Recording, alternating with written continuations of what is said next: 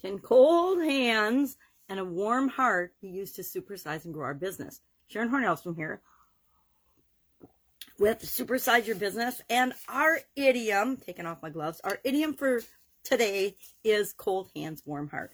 Now, I grew up with this idiom, this expression. It's actually a proverb from 1902.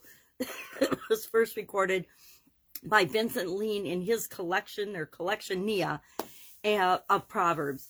But that means it's been around a lot longer than just since it was recorded in English. Now, my grandma used to say this all the time because my hands as a little girl, and they still are often, I often am cold. Um, I have cold hands. And sometimes I'm a little gruff on the exterior. And so my grandma would always say, cold hands, warm heart. My dad used to say that a lot too. Um, and he, I think my, my late father epitomized this expression. He had, he didn't necessarily have cold hands, but he was a little gruff, a little rough on the exterior, but he was an absolute mush puppy on the inside. He had the biggest, most kind heart and the most loving, helpful way about him um, imaginable. He's one of those people that went and did things that helped other people without ever saying anything about it. And I think that's where I get my love of, hey, do what you can and help other people in any way that you can, but you don't need to broadcast it to the world. And in this day and age of social media, it seems like everybody's broadcasting to the world all the wonderful things they do. And I, I personally, probably because my father, feel like that takes away from the gift that you were giving. Just my opinion. So how this proverb, of course, means it's describing somebody that's that's outwardly not showing their emotions. Um, I think of a poker face, poker player, somebody that doesn't show their emotions. They don't show their hand, but on the inside, they're absolutely positively kind and loving.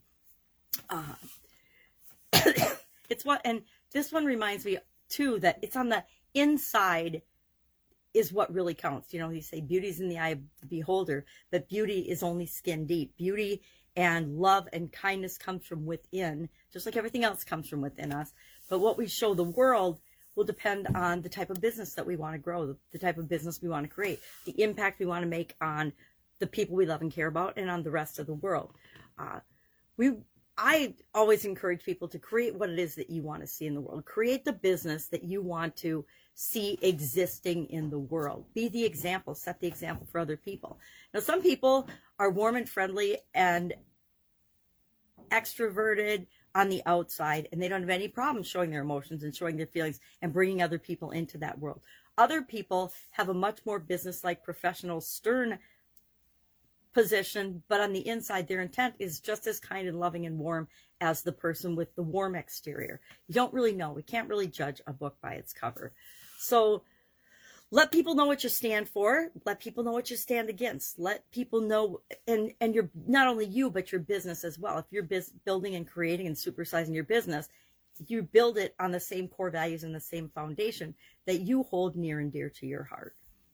Um, live and act from your heart and share your core values. Let people know. You know, I think we talked yesterday about don't let it be a secret what direction you're turning. Use your turn signal.